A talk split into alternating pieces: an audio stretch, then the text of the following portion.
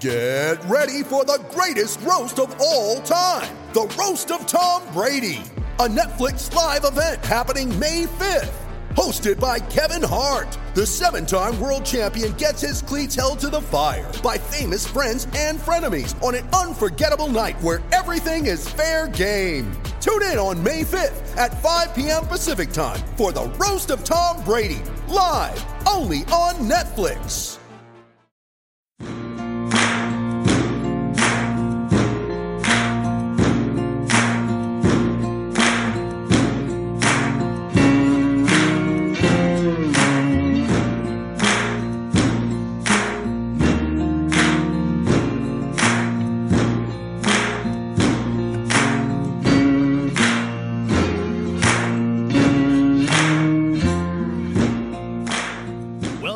Welcome, to the Hokie Hangover Podcast. Andrew Alex in the house from ESPN Blacksburg. And now I can say with Sports Illustrated's allhokies.com.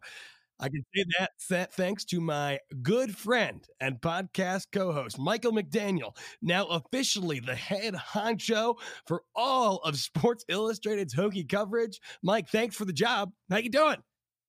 Happy to give you a job. Happy to give our esteemed third guy, Ricky, a job as well, um, who is not with us tonight. But yeah, we're uh, we're doing the thing over at allhokies.com now. So go check that out. I was writing there before. I've kind of taken over the lead role now, and I've brought a bunch of people over with me, and we're putting out a lot of good stuff. So uh, in addition to listening to this podcast, it would make Ricky, Andrew, and myself very, very happy if you went and checked out allhokies.com. Let's put it that way. you can benefit in multiple we would benefit in multiple ways if you check Yep. out all of the content that we put out there and, with mike mcdaniel at the helm like we said he's brought in a haul of very talented hokies writers allhokies.com sports illustrated's hokies coverage is going to be hopefully some of the best out there and hopefully a solid addition to your hokies reading but hey mike I, i'm going to say something and, and you're going to tell me what your initial reaction was.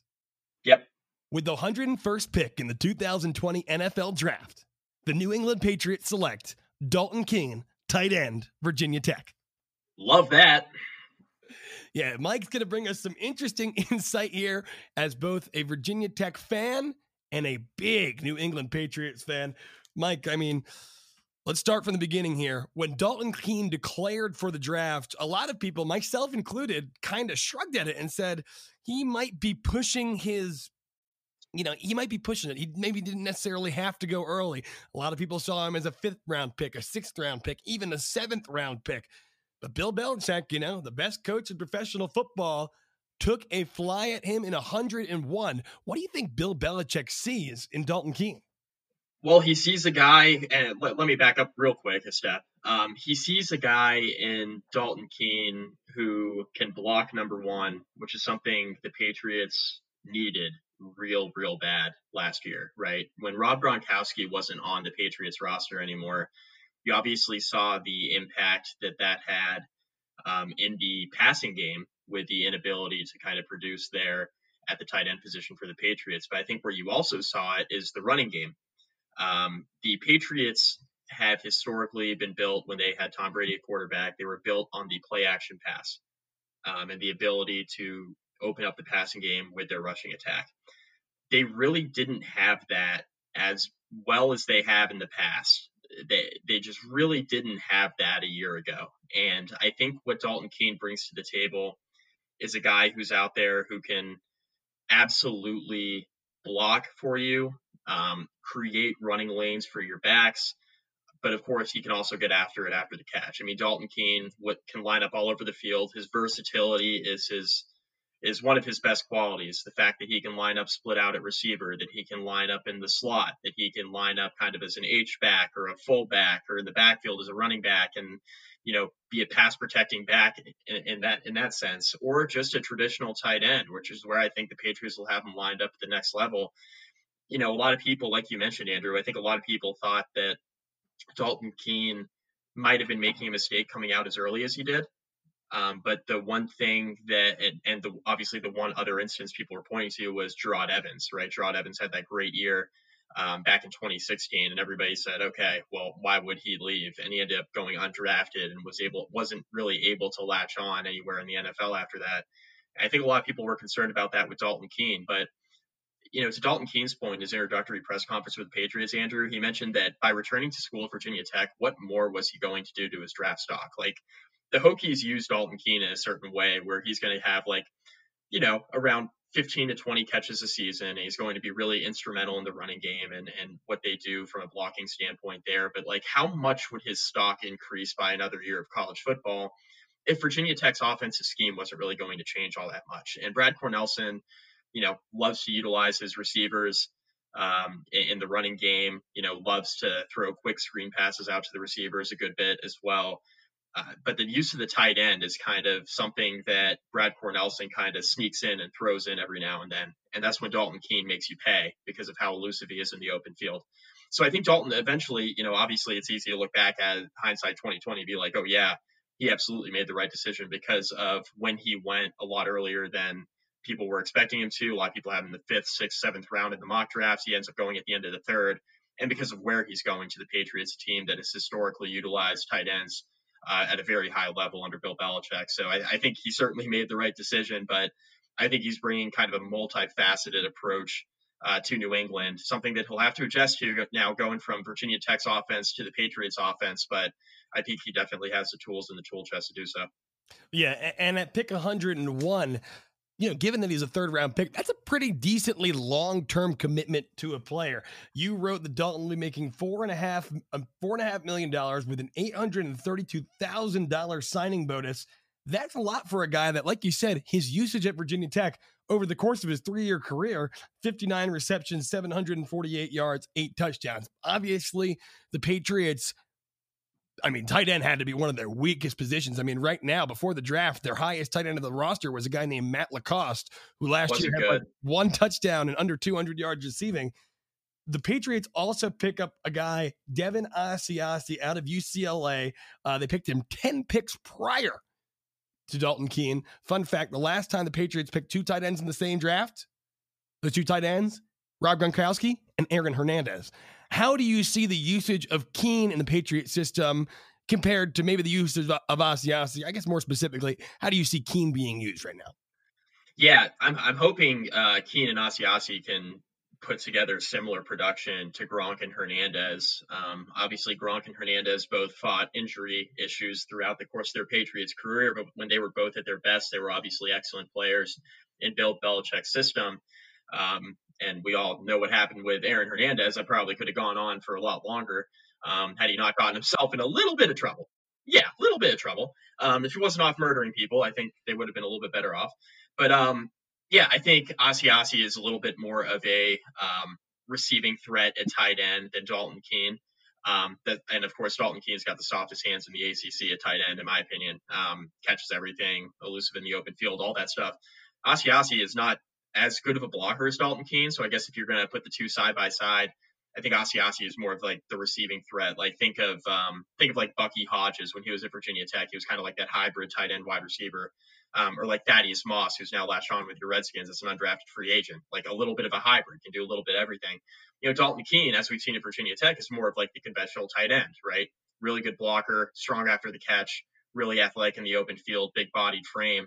Asiasi has all of that too, but he doesn't necessarily have the blocking technique right now that Dalton Keene has. I think Keene is the better blocker than Asiasi, and I, I think that Bill Belichick will find creative ways to use both of these guys. But obviously, if he used back-to-back third-round picks on both of these guys and traded up to get both of these guys, he obviously has a plan in place and, and thoughts about how he wants to use these two athletic players. Now, looking at the Virginia Tech side, Dalton Keene obviously gone.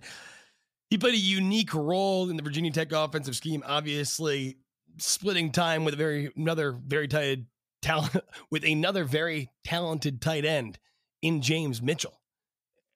How do you see Dalton Keene's production and usage being replaced in, for the 2020 Hokies?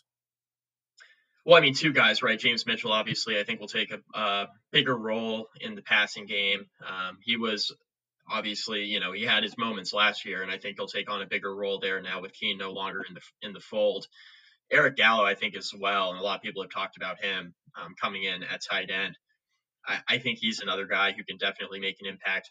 Coaching staff already raving about them, similar to how um, they raved about James Mitchell as he was coming up. And you know, I think both Mitchell and Gallo will have um, really important roles in this offense for Virginia Tech next season. It's just a matter of, you know, how are they going to use these tight ends, right? Is Gallo more of the Dalton Keene type role while Mitchell is more of the traditional receiver?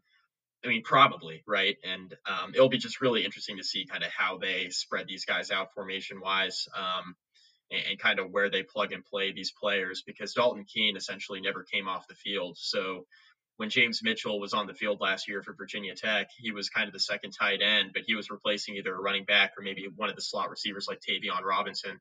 Um, you know, you'd see a lot of stats last year where it would be Hazelton and Tre Turner and James Mitchell and Dalton Keene, and those would kind of be your four. And then you'd have, you know, whether it be a Keshawn King or Deshaun McClease in the backfield, you'd have, you know, kind of a fifth guy to throw to in that regard. So I think they'll get creative. Brad Cornelsen always does with his scheme. It'll be really interesting to see kind of how he replaces Keene's production at tight end. But I think the two obvious candidates are obviously Mitchell in a much bigger role in the passing game, and then also Eric Gallo as well.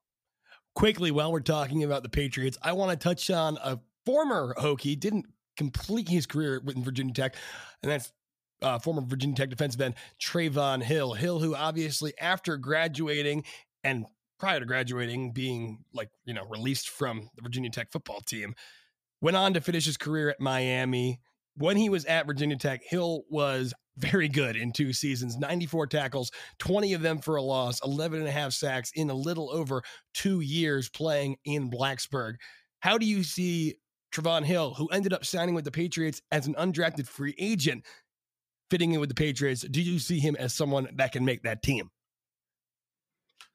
I do. Um, obviously, a lot of that is going to depend on Trevon Hill, right? And what I mean by that is, is he's going to stay out of trouble off the field? Is he going to be a team player and not act out, for lack of a better term? I mean, you know, he, he was a guy who was a very productive member of Virginia Tech's team for the better part of two. I mean, two full seasons, and in the middle of a third. And, you know, he was obviously dismissed from the team um, after a halftime blow up against Old Dominion with the coaching staff. Uh, you know, he's got to keep his cool. I think that's the one thing that everybody will point to. Like Trevon Hill needs to be able to hold it together. Does he have the talent, the athleticism, the size to play at the NFL level? Yeah, he really does. I mean, when you think about Trevon Hill, when he was first coming into Virginia Tech and the way that he produced his first couple of years on the field, everybody was talking about Hill as a surefire NFL draft pick. There wasn't a single doubt in anybody's mind that, you know, Hill would be drafted into the NFL. People the question was really how. Guy. Right. And like the, the real question was like, how long is he going to stay? Um, because you think back a couple of years ago, the year that he got kicked off the team at Virginia Tech, a lot of people were saying, okay, well, he's in his third year of collegiate eligibility. Uh, you know, he's he got off to a good start that season as well, but then he was dismissed from the team. But as he was starting to play that season, people are thinking, okay, well, if he has another really productive season, like why is he going to stick around? He's definitely going to be picked in the first couple of rounds of the draft. But then obviously he had the blow up. He was dismissed from the team at Virginia Tech. Um, there were no indications that he really caused any problems at Miami, but there's a reason why he slipped, Andrew, and there's a reason why he wasn't picked. And I think there were obviously some character concerns there. So, I mean, the one place where they won't tolerate that and they'll try to get the best out of any sort of player it is the Patriots. And if they think that it's not going to be a fit, if he, you know, exudes character issues, he's not going to make the team. But I think if he does, he's going to be a very productive player because, like you mentioned, Andrew, like people were mocking him as like a first or second round pick when he was at his best and not causing a lot of trouble. So I think as long as he stays on the straight and narrow, so to speak, I think the talent speaks for itself. I mean, Trevon Hill can absolutely play at the NFL level. I mean, he's a really, really outstanding player. Oh, you know, very, very, very solid. I mean, again, like we talked about, first, second round guy. Character issues can get in the way, but if you can mold yourself, if you can mold your character to that tight ship Bill Belichick system, I mean, if there's anyone that can maximize his talent, it's the guys up in New England. I want to talk about another hope. Yeah, Andrew, Andrew, real quick, real, real quick. I, the, the one thing I just want to mention to kind of tie that all together. Um, there were some guys that the Patriots have had in the past that have had it, like character issues. I'm not just talking about Aaron Hernandez. Obviously, he had a major issue. I'm talking like Chandler Jones. Um, you know, he had, you know, police got called to his house for disturbance, and I guess it wasn't the first time that he had, you know, caused some issues off the field for New England. Um, he hadn't gotten in a lot of trouble with the law, but the police, you know, they're called to his house for disturbance. He was essentially high on synthetic marijuana. Bill Belichick had enough of that and he traded him to the Cardinals. And you think about how good of a player Chandler Jones is, right? Like a very good pass rusher in the NFL. So Belichick will cut bait with anybody if they have major character issues. And Trevon Hill, for as talented as he is, as an undrafted free agent, you know, Bill Belichick has literally nothing to lose by by taking him, signing him on board, and seeing what he can do as an undrafted free agent. But he could just as quickly cut him as well. Oh, you know, I, I mean, it's smart on Belichick's part. It's a like you said, extremely r- low risk and potentially a very high reward. And, you know, and, and obviously Hill has gotten a lot of flack from the Hokie fan base for, you know, I mean, I don't want to go out and say what I've heard that is the reason he got kicked off the team because I can't 100% say it's true. We know that he did flash the U sign as he walked across Virginia Tech's graduation stage. That obviously rubbed a lot of people the wrong way, but you know, it, it, we're all rooting for the kid to turn it around and hopefully have a productive and, and lucrative NFL career. But like you said, that is up to him. Let's talk about a guy that's held in a little higher esteem by the Virginia Tech faithful, and that's Reggie Floyd. Reggie Floyd, the lone true contributing senior on the defensive side of the ball for Virginia Tech last year. He gets picked up as an undrafted free agent by the Arizona Cardinals. Announced that on Twitter very shortly after the seventh round came to completion. The former three star out of Stonewall Jackson in Manassas, was a mainstay for the Hokies, made 36 starts over the course of his career, 230 career tackles, 14 for a loss, showed some, you know, showed some very positive attributes. Also, kind of showed himself to be somewhat of a liability in pass coverage. Do you think Reggie Floyd has a serious shot at making the team? I think he can carve out a role on special teams. Um, and I'm not saying Reggie Floyd can't play safety at the next level. I think he certainly can. Um, the concerns about Reggie Floyd are actually pretty similar to the ones that were, you know, to what people were concerned about with Chuck Clark when he came out a few years ago. And Chuck Clark just got a nice little contract extension with the Ravens. Um, the real question wasn't whether or not these guys could defend the run. Reggie Floyd is a very good tackler, a guy who, you know, hard nosed, will make the tough play, will make the tough tackle. Um, he's he's very good at you know defending running backs and, and receivers in the open field um, when they have the ball in their hands, and he's good at tracking them down and making tackles, and his instincts are good in that regard. But where he struggles is in pass coverage, and his instincts as a defender uh, against the pass are not as good as they are against the run. Let's put it that way, and that's why I think he slipped out of the draft. I thought Reggie Floyd would get drafted. Um, I, I was a little bit surprised that he didn't get picked, but it doesn't surprise me at all that very quickly after the draft ended, he was a high priority free agent for the Arizona Cardinals. That doesn't surprise me at all. He's a guy who certainly has a lot of potential. He has good size, he has good speed, and he's a willing and able tackler against the run. And he's also played a good amount of special teams at Virginia Tech, and I think that's where the Cardinals think that they can fit him in at least initially. You know, give him a shot on the team is you know try to you know win a battle at special teams and, and try to win a position battle there. And then all of a sudden you're a depth option at safety and you have a guy get injured and who knows what happens. All of a sudden you're thrown in there like Chuck Clark and you make a little nice little career out of it. Now it's a lot easier said than done, but I wanted to draw the parallels there because a lot of people had the same sort of concerns about Chuck Clark, you know, defending the pass when he came out of Virginia Tech a few years back, and it's it seems to have worked out okay for him. So I think Reggie Floyd certainly has a shot to make the Cardinals. Obviously, I think it was a no-brainer signing. Um, I, I, think the fact that he signed literally minutes after the draft ended tells you a lot about what teams think of Reggie Floyd. I'm sure he had other options other than the Cardinals, but I think it's a good opportunity for him, an opportunity that I think he can take a hold of and potentially make the team. At the very least, I think he's going to be a practice squad guy, which as an undrafted free agent, I mean, as long as you're kind of hanging around the team to get your chance, I mean, I think that's all you can really ask for. Yeah, no, and that's exactly right. And you talk about Chuck Clark, a sixth round guy following this past season, he just got a big time payday contract extension with Baltimore. So they're obviously very happy with what he's been able to bring to the table for that obviously very successful team in recent years. But yeah, looking at Reggie Floyd, I mean, he's got the frame. And if it's something, it, it, whether the issues in the pass coverage can be improved upon, I don't see a reason why some NFL team wouldn't be able to take a flyer on him, throw him on that practice squad, and just hope he develops. You see that a lot in the NFL, especially the guys with all the physical attributes to play at the next level. Let's talk about a guy who declared early for the NFL draft, but ultimately has not been, at least at the time of this recording, picked up as an undrafted free agent, and that's DeSean McClease. DeSean McClease, the Hokies' leading rusher in 2019, 843 yards on the ground, seven touchdowns. Not didn't do much as a receiving threat, 11 receptions, 70 yards, no touchdowns there. McClease people thought would probably be chalked in as still that first and second down back had he come back. He ultimately opts to enter early in the NFL draft, does not get drafted, and as of now, does not get signed. Number one, do you think that DeSean McClease has a shot of being picked up by a team? And two, if you're DeSean, are you kind of looking back at that decision and maybe second guessing yourself? I'll answer that second question first because I, you know, a lot of people were talking about maybe Dalton Keene making the wrong decision before, you know, things kind of unfolded the way that they did. He ends up in a really good situation. This was the actual player I looked at and said, this guy's probably making a mistake.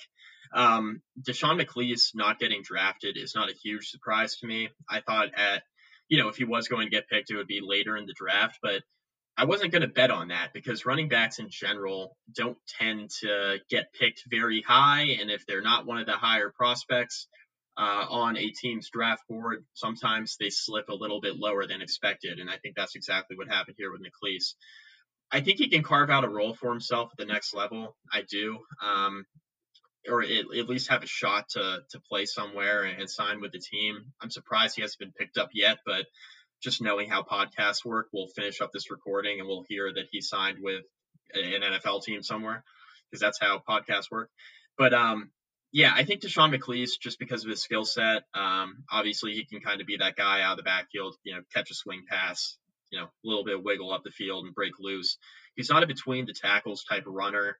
Um, he's not a guy who's obviously very big. He's about five foot eight, so I think that obviously works against him. So I think at the NFL level, the only way that he's really going to have an opportunity is as a third down back. And there are so many of those these days that I think it's really hard for him to break through. But he's talented, he's athletic, he was a reliable player for the Hokies. I think he'll be able to sign somewhere and get an opportunity.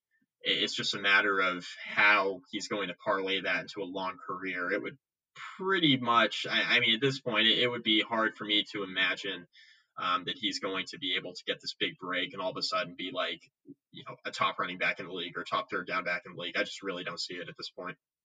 All right, one more, and then we'll touch on a couple other news and notes, players around the ACC, and a little bit of Virginia Tech hoops action. Ryan Willis, obviously, Hokie starter in 2018 following the Josh Jackson injury. He starts the 2019 season, ultimately ends up getting benched. They say he was probably, well, he says he was pretty injured, and that was a big part of the reason why his performance just, you know, quite frankly, plummeted. Ryan Willis always kind of heralded for having a, a big pro style NFL arm. He's still sitting there in that undrafted free agent pool.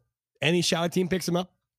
I think it's actually more likely Willis gets picked up than DeSean McClease. I know that might be a little bit of an unpopular opinion because McClease was a more reliable player for the Hokies, but I think NFL teams tend to find opportunities for guys with strong arms and and some sort of pedigree. Um, Willis, you know, he made some bonehead decisions throughout his time in Blacksburg on the field, but what we saw at other times was that you know he could make some big time throws. He was a little bit of a gunslinger. He's got a really strong arm. Um, accuracy at times was an issue, but other times it's like, man, that was a great throw. Like, why doesn't he do that more consistently?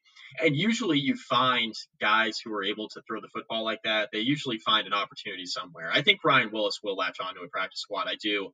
Um, I actually think it's a little bit more likely he finds work than DeSean McClease at this point. Uh, but nothing would really surprise me, you know. Um, the fact that Willis wasn't drafted obviously wasn't that big of a surprise. Um, I know he did an interview with the Roanoke Times and was talking to them about his injuries that he was dealing with um, in the early part of last season. Um, and, you know, he was kind of projected to be somewhere between sixth round and undrafted, and that's kind of where he ended up.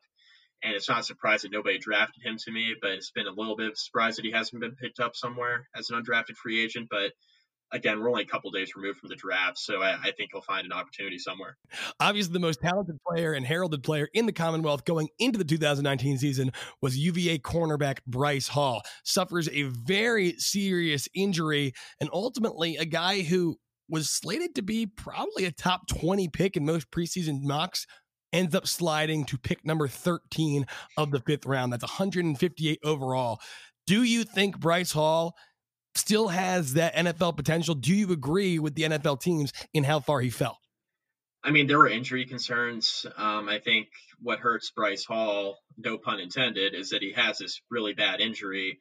And then this COVID thing happens, and he doesn't really get an opportunity to kind of improve his draft stock, right? And show how healthy he really is. And, you know, do this workout in front of all these pro teams. And I, I think to a degree that really hurts him as well.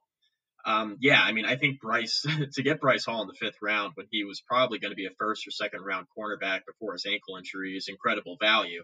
You talk about taking a flyer. We were talking about Trevon Hill kind of being a flyer for the Patriots. I mean, using a fifth round pick on Bryce Hall, perfect. Sign me up and let's see what we can do. Because if he's healthy, he's shown the ability to be one of the top corners, obviously in the ACC when he was at UVA. But uh, he's a guy who's got excellent cover skills, excellent ball skills, a guy that, you know, a prototypical defensive back at the NFL, you know, something something that you would want out of that guy is something that Bryce Hall exudes, right? And he's a very good player and a very reliable player and was for UVA for a while.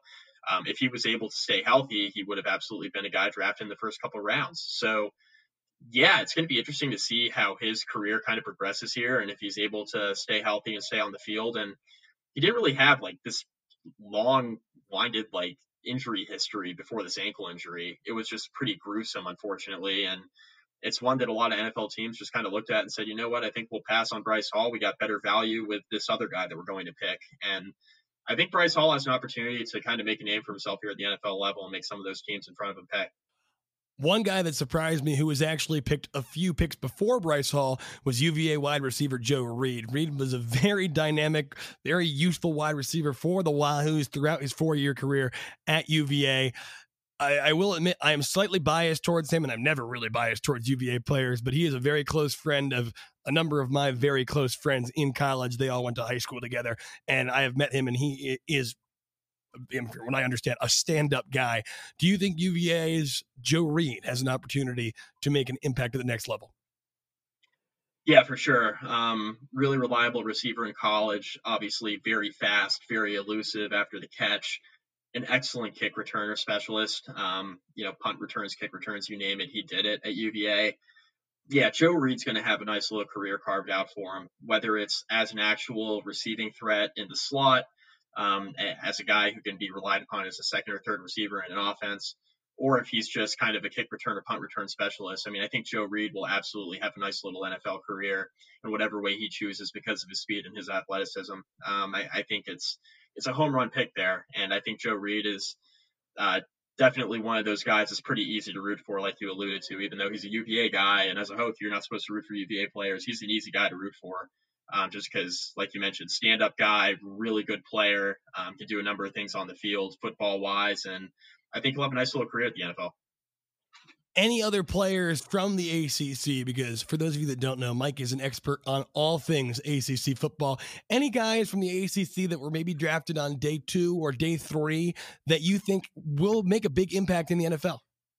Yeah, one guy who I thought should have been drafted in the first round, and there were some receivers that went in front of him, but I thought it was a little bit of a mistake. And he didn't really fall too far, but I thought he was a little bit underdrafted. Was Tee Higgins? Uh, Tee Higgins at Clemson was unbelievable at receiver, and he slips to literally the first pick of day two. So it's really not like he he fell all that far, but there were some receivers picked in front of him that I looked at and I said, you know what, I'd still rather have Tee Higgins.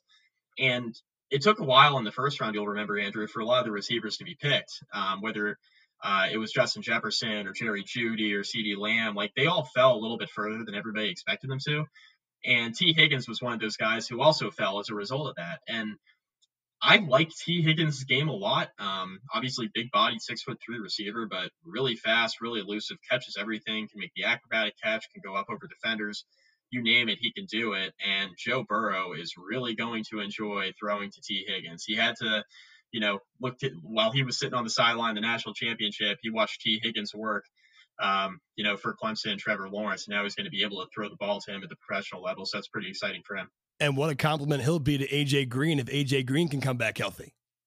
Oh my gosh, yeah, they're going to have a. Re- I mean, the the receiving core there is going to be freaking ridiculous. Um, you know, Cincinnati's not going to be down for long. I'll tell you that.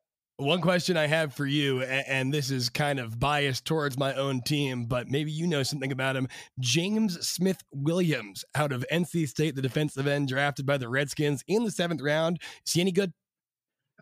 He was decent in college. I mean, it's a little bit of a flyer for the Skins, right? I mean, anytime you take a seventh round pick or a guy's an undrafted free agent or you know, any anytime really after round five, if you're taking a sixth or seventh rounder, you're kind of taking a flyer at that point he was a decent role player for North Carolina. Now, can he kind of fill in a more intricate role at the NFL level? I mean, we're really going to have to see.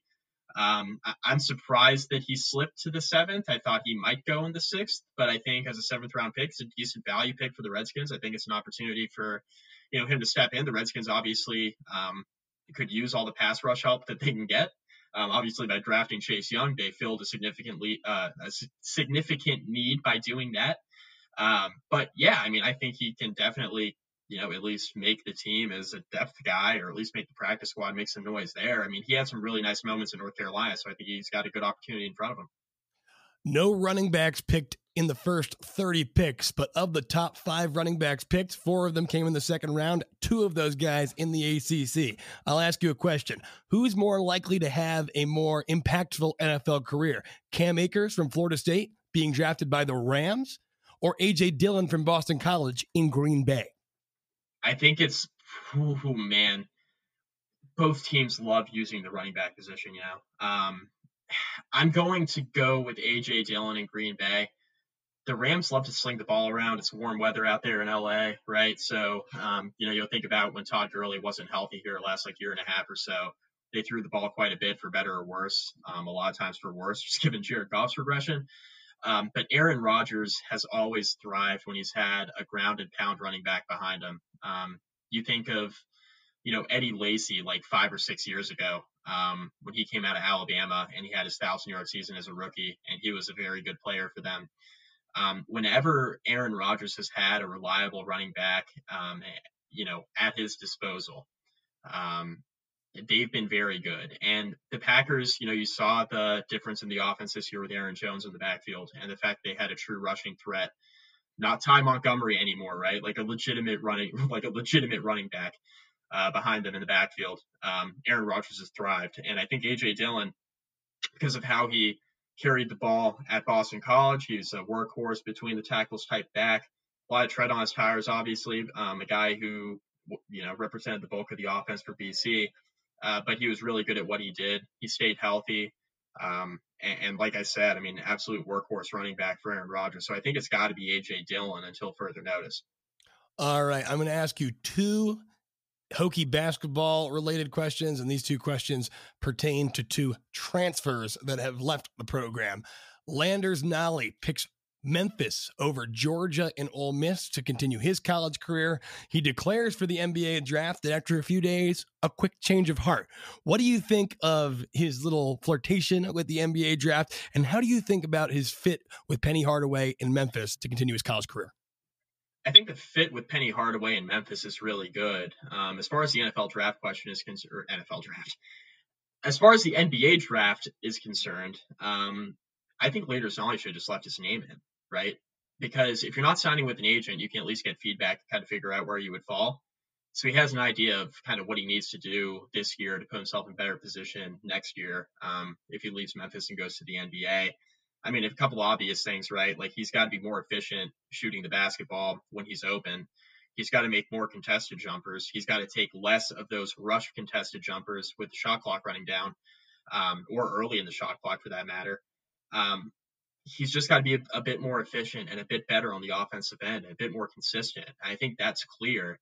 Now at Memphis, what they do, and, and, I think what's going to be a little bit different at Memphis from Virginia Tech, and where I think Memphis is a little bit further along than the Hokies are at this point, is Memphis has some proven veteran playmakers on that roster that can kind of space the floor and have a bit more experience than what you were seeing in Blacksburg. I think where Landers Nolley fell short last year, and it was really apparent in ACC play, was that you know the guys around him, outside of like maybe Jalen Cone, couldn't create their own shot at a very effective clip. So what you'd see is you know, dribble, dribble, dribble. Okay, the defense is well set. Dribble, dribble, dribble some more. Pass it around, and all of a sudden it ends up in Nolley's hands with like six seconds left on the shot clock. Okay, Nolley, create your own shot. Do your best you can. And eh, he wants less of that and more of okay, there's other guys who can kind of take the workload. I can kind of feed off them and kind of ease into the game and kind of get mine. And I think that's where Landers Nolley, I think, will be able to kind of flourish there at Memphis under Penny Hardaway. I do think he will be an NBA player. I really do. I've kind of said I've said that all along. He's received a lot of criticism, which I think you know rightfully so. He didn't play particularly well last year, but he's still only a freshman. And he's got a really nice NBA body to him, a good frame, nice wingspan, um, very athletic player. It, it's just one of those deals where um, you know he didn't shoot the ball terrific last year, and I think it obviously hurt him. He just kind of wants to change where he's a little bit better offensive system for him and his fit. What about Isaiah Wilkins? He ends up in his hometown of Winston-Salem at Wake Forest, kind of unceremoniously left the Hokies basically because Mike Young told him, We don't really have a role for you here anymore. He commits to Danny Manning in Wake Forest. 10 days later, Danny Manning. Do you think Isaiah Wilkins, knowing what you know about that Wake Forest roster, has a chance to get serious minutes anytime soon? he should get serious minutes. I just don't, man. It really sucks for Isaiah Wilkins because he goes in there thinking that Danny Manning's going to be the coach, and then Danny Manning gets fired. And it's hard to blame Isaiah Wilkins, right? Because I think the writing was on the wall for Danny Manning to get let go, but then the COVID thing hit, and he wasn't really let go for really almost two months after the season ended. So then everybody's thinking, okay, maybe Danny Manning is going to stick around. He's um, you know, he's got a big buyout. Maybe Wake Forest doesn't want to pay that yet and lets him stick around another year just because of, you know, pure circumstance. I think Isaiah Wilkins probably thought that too. He's probably thinking, all right, well, they haven't fired him yet, so why are they going to fire him now? It'd be terrible timing. And sure enough, like a week later, he's gone, and now Wilkins is kind of left holding the bag, so to speak. Um, doesn't know who his coach is going to be, but I think Wilkins could definitely get major minutes there. Um, he was getting major minutes as a freshman for Buzz Williams, and the fit offensively uh, for Mike Young wasn't great, admittedly, right? Like Wilkins is not a great three point shooter. He's not a guy who is going to stand there in the corner spot up and hit a bunch of threes. And I think that's why Hunter Cattoor, um, Jalen Cone, Nahiem Alleyne, like guys like that got more minutes this year than Isaiah Wilkins. But I think Wilkins can carve out a nice role for himself at Wake Forest. I just think it's an unfortunate situation because he really doesn't know who the coach is going to be. Last thing, because I can't believe we forgot it, and I don't think we've talked about it yet. Justus Reed, officially a Hokie. What kind of impact is he going to make at the defensive end position for Virginia Tech? Yeah, nice catch. We should probably touch on that real quick, huh? Um, yeah, big time signing, uh, big time get as a graduate transfer. A lot of football under Justus Reed's belt. Committed to Florida, dealt with some injuries, transferred to Youngstown State, dealt with a couple more injuries He's going into his seventh year of collegiate eligibility this fall.